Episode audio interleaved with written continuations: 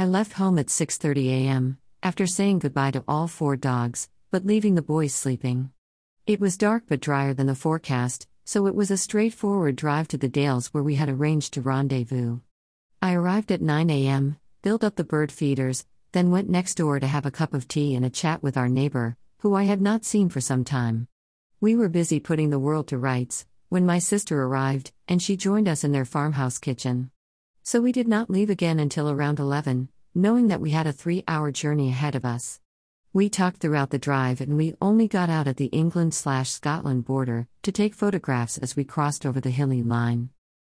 It was a stunning drive as it was dry and the autumn colors of the leaves were spectacular.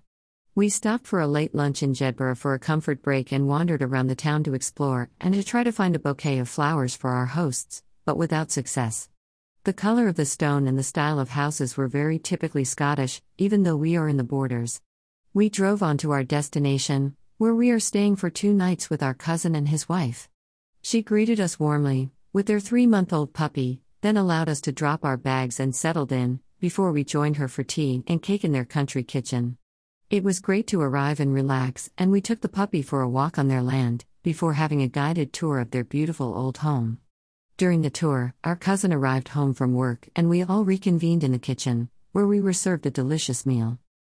We retired to their comfortable lounge where our cousin lit the stove and we sat chatting and reminiscing all evening, until we headed to our rooms around 11 p.m. I called my husband for an update then and told him all about our lovely day.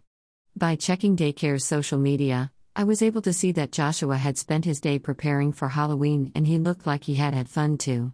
Exhausted, I flopped into bed around 11.30, confident that I would sleep well and knowing that I would not be disturbed by Joshua. As I am awake and up early as usual, I am curious to know how the boys have handled their night at home together, but I will not find out until after my husband has dropped him off at daycare as they will be busy until then.